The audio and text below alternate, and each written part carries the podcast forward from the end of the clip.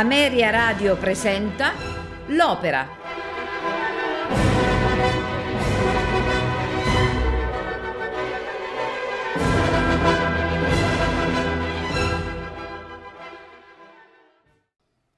Buonasera e benvenuti all'Opera. Questa sera ascolteremo l'opera in quattro atti, La Favorita di Gaetano Donizetti. Personaggi e interpreti. Leonora, Fiorenza Cossotto.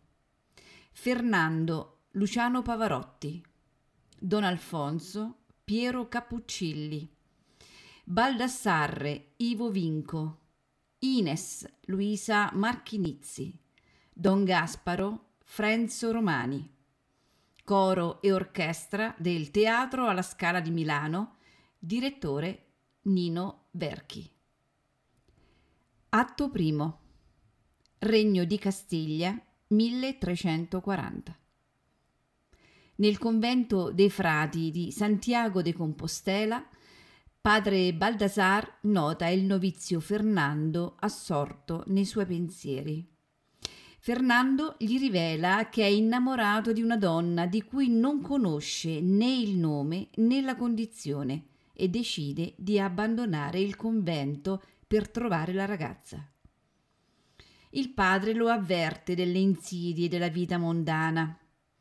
Intanto, sull'isola di Leon, Ines e le sue amiche attendono il battello che conduce Fernando alla bella sconosciuta.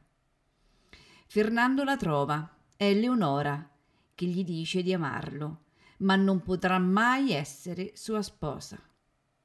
Ines, intanto, avvisa i due che sta arrivando il re. Fernando, ingenuamente, crede che la donna sia corteggiata dal re Alfonso XI di Castiglia, anche se egli è sposato. Per compiacerla e ascoltando un suo consiglio, decide di seguire la carriera militare. La Favorita è un'opera particolare nel cammino donizettiano. È sicuramente un, un grande opera che ottiene anche un grande successo a eh, Parigi, ma non nasce come grande opera.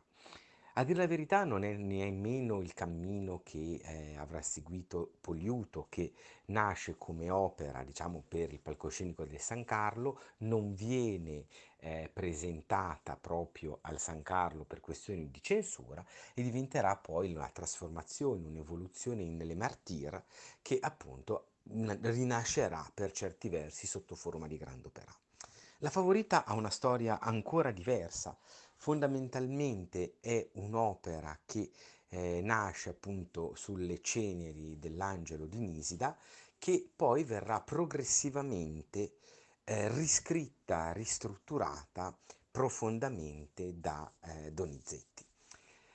L'opera, nonostante questa origine, soprattutto per quanto attiene al quarto atto, che è legato da un insieme di diversi grandi tronconi, risulta essere di una compattezza, di una eleganza e di una scorrevolezza narrativa enorme. L'opera ottiene un grandissimo successo nella sua edizione italiana che è legata appunto alla, tradiz- traduzione di Iannetti, traduzione che molto spesso segue con difficoltà la stesura dell'opera, ma che ne diventa comunque anche la veste che l'ha resa più celebre. Evidentemente Spirito Gentil, piuttosto che Vien Leonora o soprattutto l'aria celeberrima O mio Fernando, hanno grande notorietà proprio nella loro traduzione italiana. Dopo una sinfonia che spesso viene tagliata o ridotta, abbiamo un coro di carattere. Naturalmente siamo all'esterno di un monastero e come spesso accade nel grande opera francese c'è sempre una fusione di alcuni elementi, quali Punto primo, una questione riguardante l'elemento storico. Infatti si vedono grandi personaggi come appunto noi abbiamo il sovrano di Spagna che è re Alfonso XI, re di Castiglia. e dall'altra parte sempre quest'idea spirituale e religiosa che si intreccia con un certo tipo di compiacimento anche erotico, sensuale, appunto alla matrice della eh, virtù, della castigazione della carne e si fonde creando un contrasto di religione e sensualità molto molto forte. Come dicevo, dopo questo coro di carattere si presenta un rapido recitativo che dà l'avvio alla prima grande romanza di Ferrando, che è appunto Una Vergine, un angelo di Dio. Romanza celeberrima che in questo caso il nostro Luciano Pavarotti, siamo naturalmente negli anni d'oro perché è la favorita è dell'edizione del gennaio mh, del 1974 sotto la direzione di Nino Verchi, crea un momento mirabile. Accanto a lui il Baldassarri di Ivo Vinco si muove soprattutto per quanto riguarda il, la conclusione, la stretta del duetto, non sei tu che d'un giusto al cospetto, in cui si contrasta appunto da una parte la mh, mm, sensualità fortissima di Ferrando e dall'altra parte invece la possanza eh, ieratica di Baldassarre. Evidentemente Ferrando è stato sedotto dalla bellezza sconvolgente di questa fanciulla conosciuta appunto nel, nella chiesa durante il loro momento di preghiera e dall'altra parte c'è Ferrando che lo invita a vivere in maniera più temperata questa passione erotica. La seconda parte dell'atto, invece, sempre con una modalità vagamente francese, ci spostiamo invece con un'altra area di carattere, cioè siamo nell'isola di Leon in cui un gruppo di fanciulle canta al sole. L'aria è bei raggi lucenti, aria, come vi dicevo, di, di carattere che eh, vedrà anche molto ispirato per esempio la canzone del velo del Don Carlo Verdiano, proprio in questo clima di canto e danza al femminile. Aria, appunto, come dicevo, di poco spirito drammatico, ma che dà l'avvio a questo clima femmineo in cui l'arrivo di Ferrando acquisisce anche una possanza di livello proprio maschile. Giunge infatti Ferrando sopra una barchetta e il numero si conclude con un grande duetto tra Ferrando e eh, Leonora che a mio bene eh, un Dio ti invia, in cui la grandezza donizettiana è quella di fondere un ampio cantabile a momenti di grande impennata drammatica. Da una parte infatti la donna è ignota a Ferrando e il momento in cui Ferrando chiede a Leonora il, la sua risposta, non il dimandarla, rende a pieno la tensione drammatica. Quindi, come dicevamo, questo clima che è stato evocato in maniera quasi olografica dai bei raggi lucenti, acquisisce invece, secondo la modalità tipica del grande opera, che aveva, amava anche questi grandi tableau vivant, si acquisisce invece la drammaturgia forte, tipicamente donizettiana.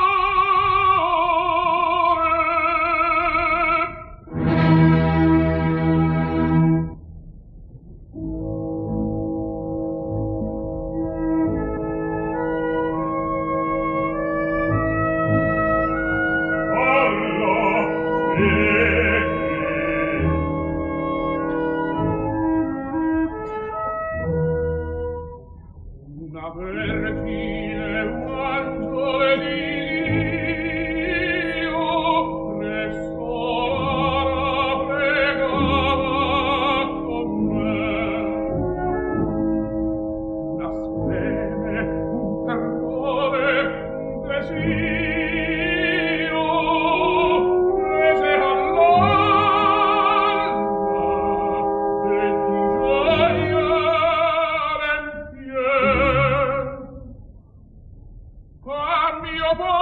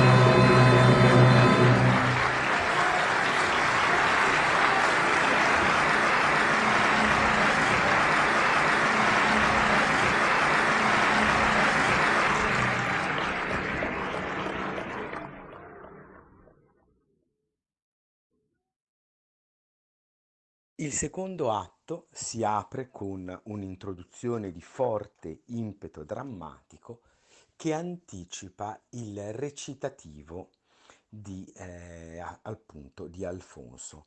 Celeberrimo è l'avvio appunto Giardini dell'Alcazar.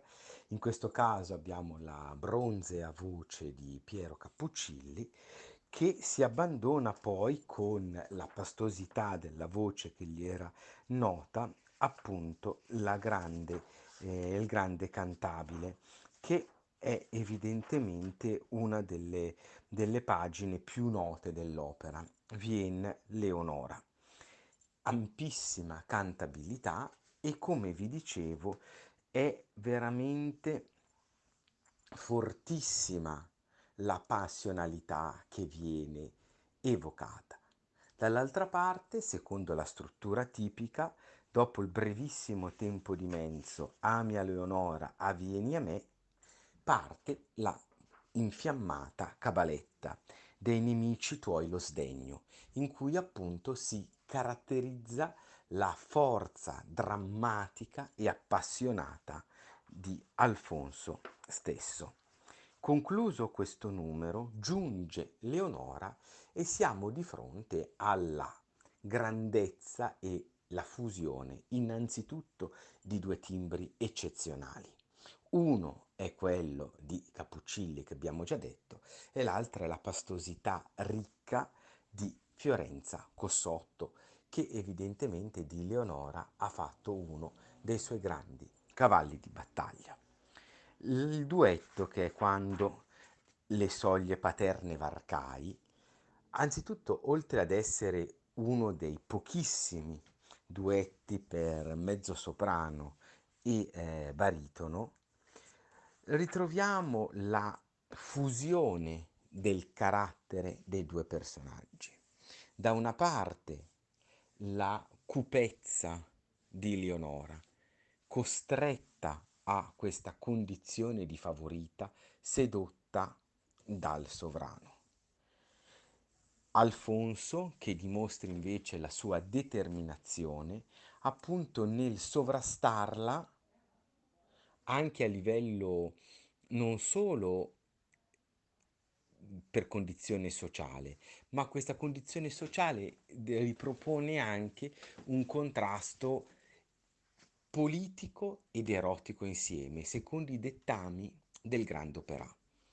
In altri termini, la condizione di favorita è stata dettata e voluta da Alfonso e in tutta la pagina c'è la determinazione di Alfonso di evidenziare questo aspetto. La parte poi che prosegue è il momento dell'entrata delle dame e dei cavalieri e dopo questo momento, secondo proprio i dettami tipici del grande opera, c'è tutta un'ampia sezione dedicata alle danze, che diventa uno degli elementi portanti di tutta l'opera. Nella seconda parte dell'atto, invece, abbiamo una profonda evoluzione, anche perché vi è questo enorme concertato in cui l'entrata di Baldassarre che maledice il sovrano che ha ripudiato appunto la sua sposa per vivere nel peccato con la sua favorita, trova quindi spazio enorme nel carattere che diventa una pagina, appunto vi dicevo, non soltanto di carattere, ma anche di profonda struttura drammaturgica. L'opera quindi comporta con questo finale secondo a quella grande architettura che molto spesso Donizetti riusciva a creare non soltanto nei grandi opera. Giungiamo quindi al terzo atto. Atto secondo. Nei giardini d'Alcazar, Alfonso commenta con Don Gasparo la vittoria sugli infedeli, dove si è distinto il giovane Fernando. Anche se deve ricevere un messo dal Papa, Alfonso riceve la sua amante, Leonora, con cui da tempo ha una relazione. Leonora si ribella, stanca della sua relazione col re, e lo avvisa di non fare azioni sconsiderate, visto che Alfonso, per amor suo, decide di ripudiare la moglie.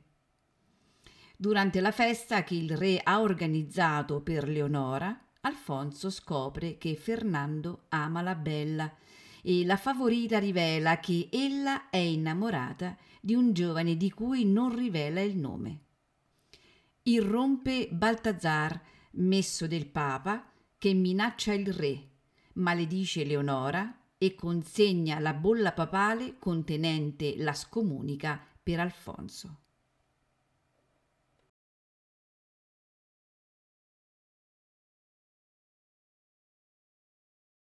per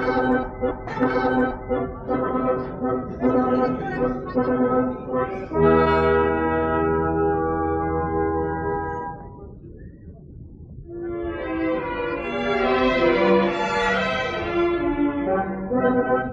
mia vita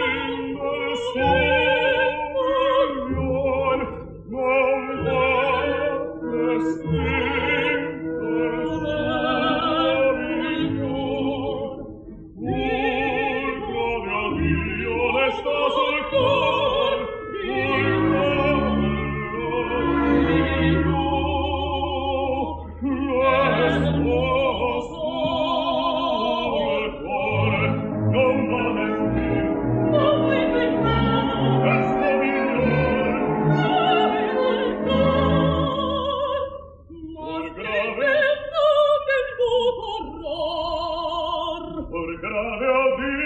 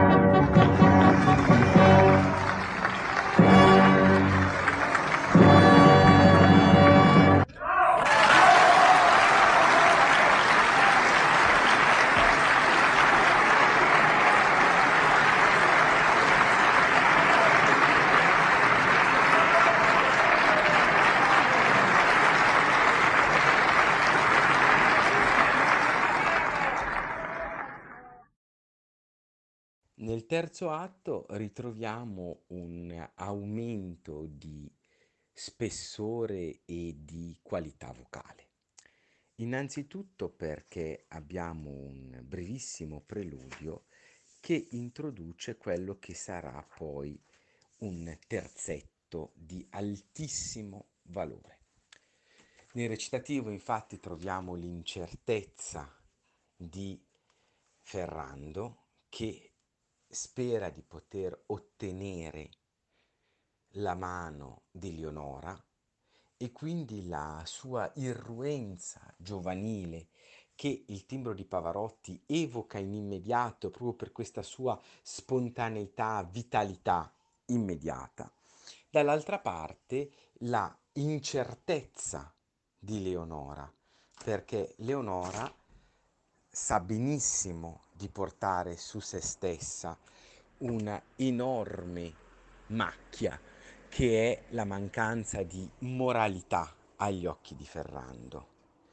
E dall'altra parte abbiamo invece il sovrano Alfonso che mantiene proprio nel suo eh, largo a tanto amor Leonora il tuo risponda è il corpo centrale di questo duetto, su questo terzetto, scusate, che presenta questa sensualità repressa perché da una parte vede perdere l'oggetto della sua passione cieca, che è Leonora, per darlo a un giovane e assai, come dice precedentemente, garzon valente, come aveva detto precedentemente nel, nel recitativo che anticipava la sua aria. E dall'altra parte però c'è la necessità per un ordine superiore, per la ragione di Stato, il fatto di dovere ripudiare questa che è la sua favorita. L'architettura di questo terzetto è quindi di una drammaturgia enorme, profondissima e assolutamente sentita. Dalla questa parte in poi l'opera diventa, come vi dicevo, progressivamente sempre più alta, non solo per l'invenzione melodica che mai è mancata a Donizetti, ma per l'abilità di concatenazione nel riuscire a creare una unitarietà drammaturgica dell'atto. Infatti subito dopo questo terzetto, in maniera immediata, cascata, una volta che Ferrando è uscito e Alfonso pure e rimane Leonora, Leonora si prepara appunto al matrimonio e abbiamo il corpo centrale che naturalmente nel recitativo Fiorenza Cossotto dà, se volete, ancora più carattere al personaggio più che al cantabile e alla cabaletta stessa, lo spessore del personaggio. Da una parte c'è l'incertezza di Leonora e la volontà di credere che realmente ci possa essere il coronamento del suo sogno di amore. Dall'altra parte c'è l'ombra terribile del disonore che piomba su di lei. Abbiamo quindi la costruzione di questo recitativo che si stempera con un grande arpeggiato per abbandonarsi poi a questa ampia cantabilità tipicamente donizettiana di appunto mio Fernando. La centralità poi del canto, della linea legata a quella che è la voce di un mezzosoprano, diremmo noi acuto, perché è un ruolo che ha delle alte impennate nel settore acuto e quindi è quello proprio di un mezzo soprano autentico, acquisisce appunto un, uno spessore enorme perché la rotondità dell'emissione di questo colore carnoso di cui appunto la Cossotto è uno dei più alti esempi riassume in sé ansia, preoccupazione e sensualità.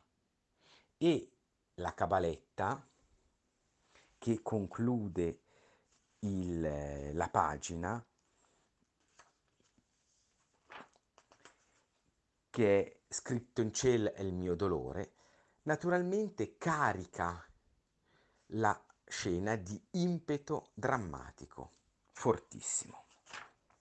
La conclusione dell'atto poi è nel contrasto tra Ferrando, Don Gasparo e il coro un momento altissimo e naturalmente si trova poi la concitazione della, ehm, della maledizione di Ferrando, cioè nel momento in cui Ferrando spezza la spada e la getta di fronte al re, un momento di altissima intensità drammatica che culmina quindi nel corpo centrale di questo recitativo con un'incisività enorme.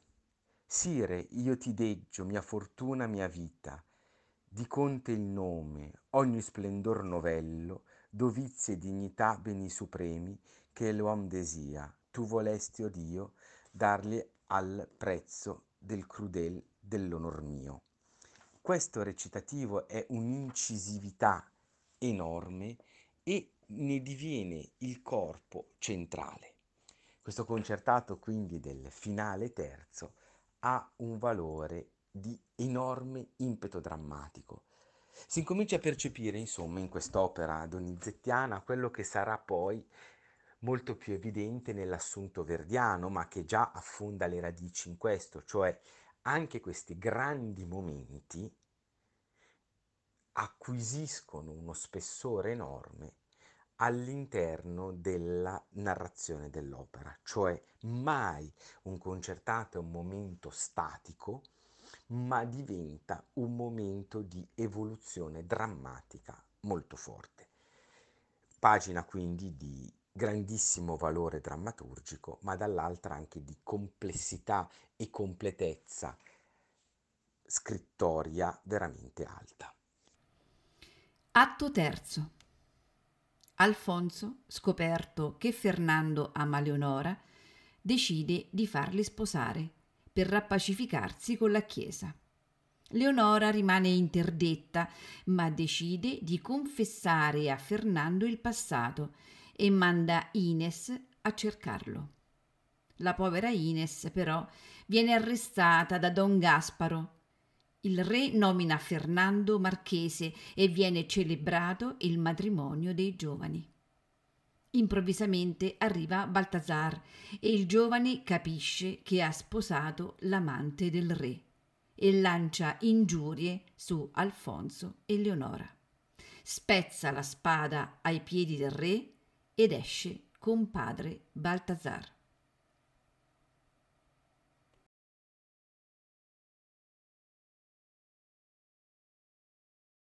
Sua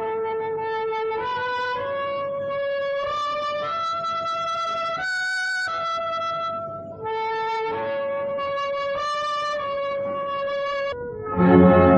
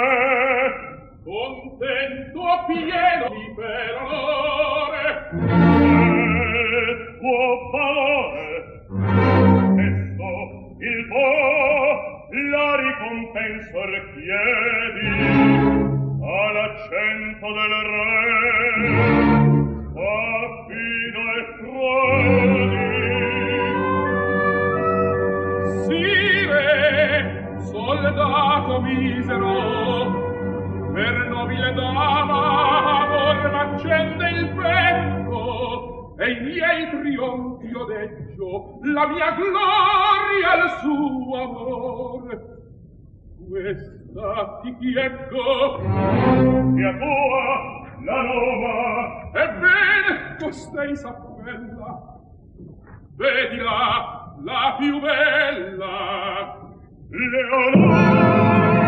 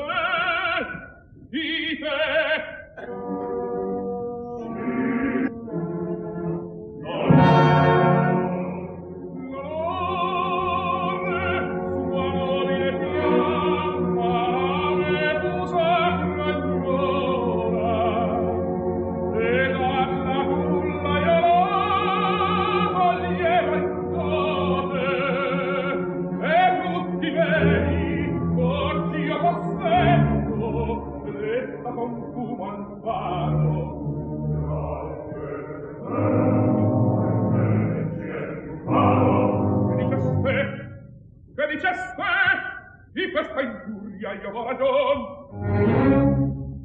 Ma no, io mi ingannai. Se parlate, io ve ne supplico. Quale destre, amici, parlate.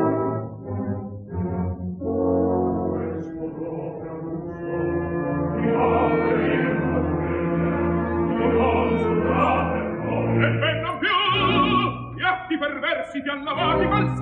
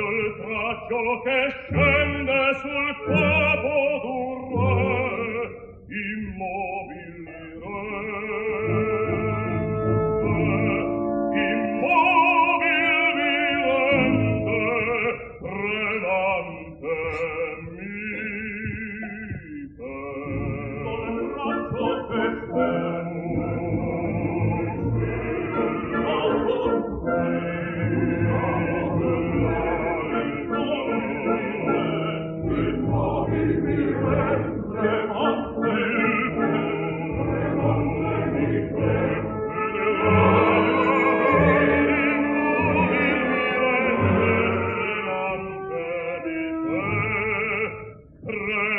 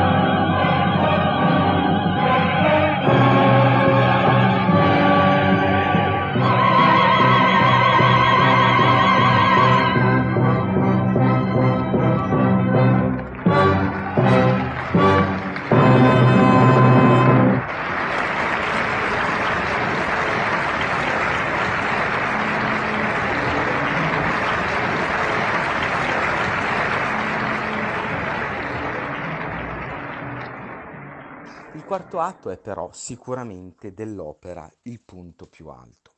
Innanzitutto perché eh, riesce Donizetti a costruire con elementi semplicissimi un, un insieme di grandissimi momenti.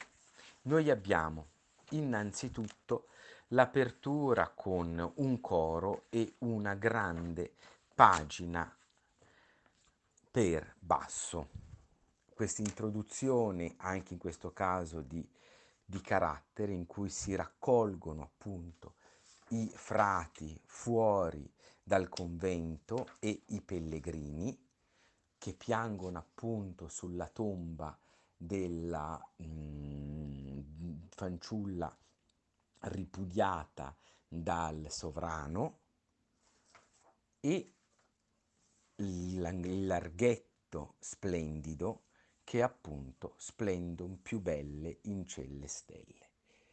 Melodia di una modernità nella sua natura disadorna che dà un effetto strabiliante.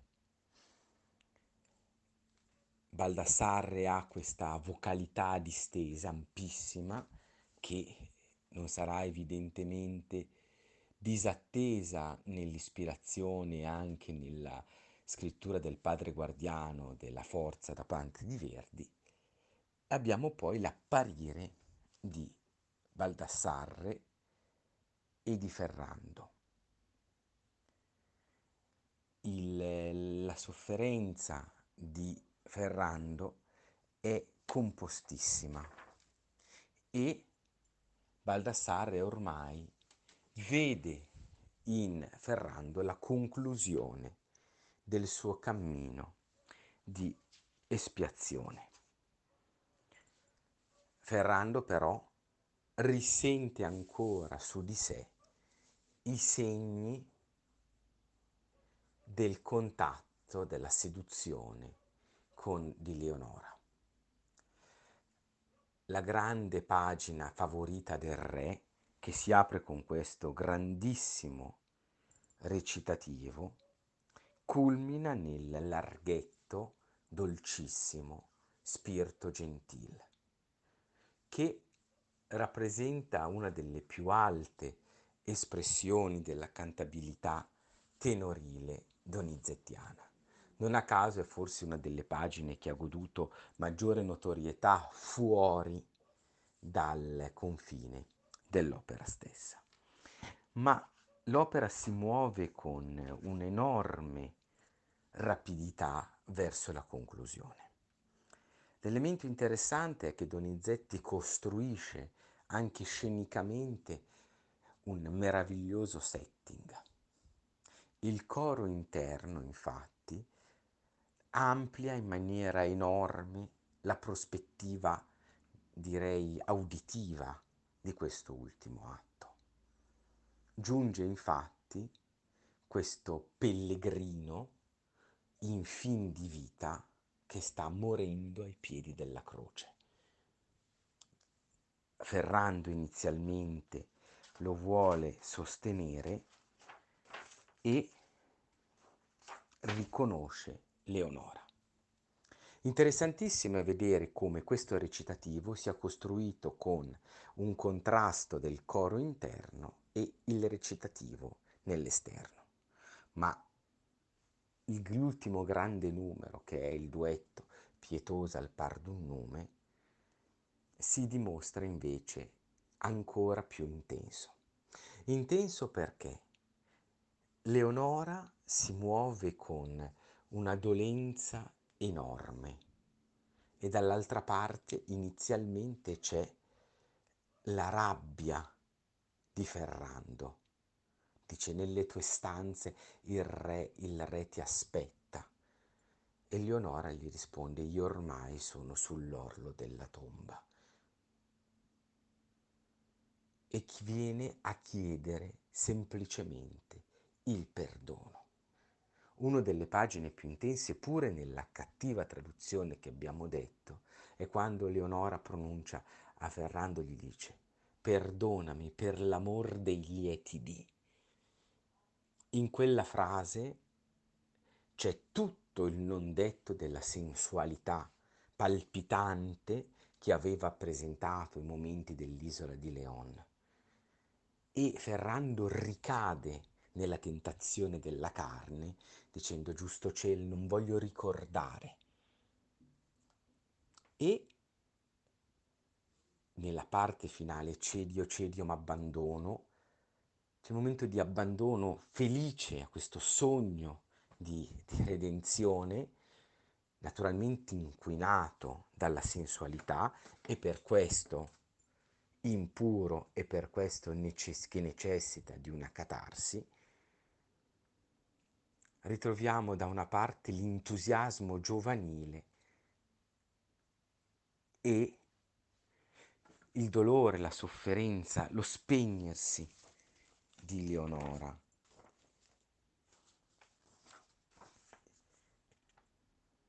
in cui vieni o vieni, io mi abbandono,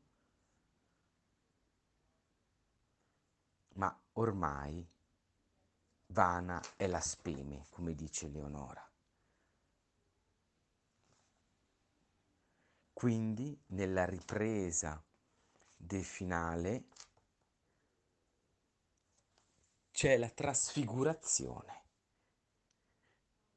Leonora dice io muoio perdonata, Fernando e son beata.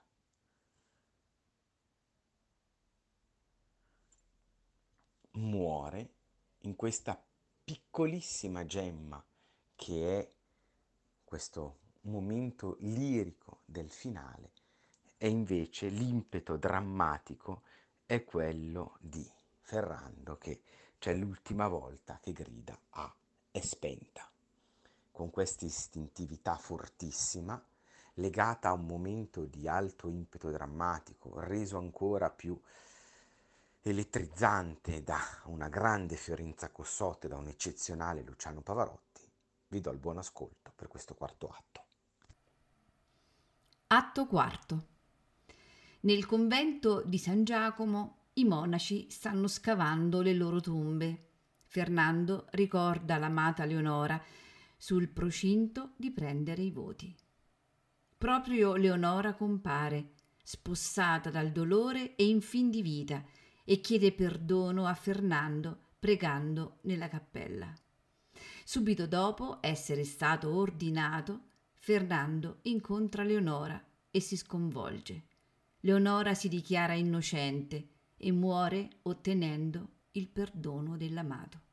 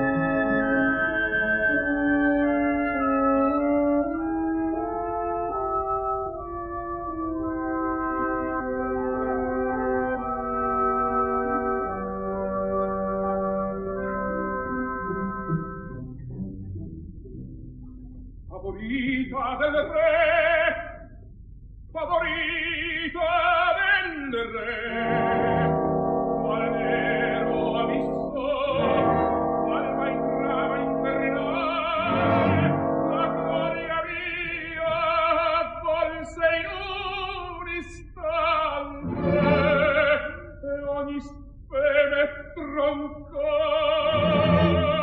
Deo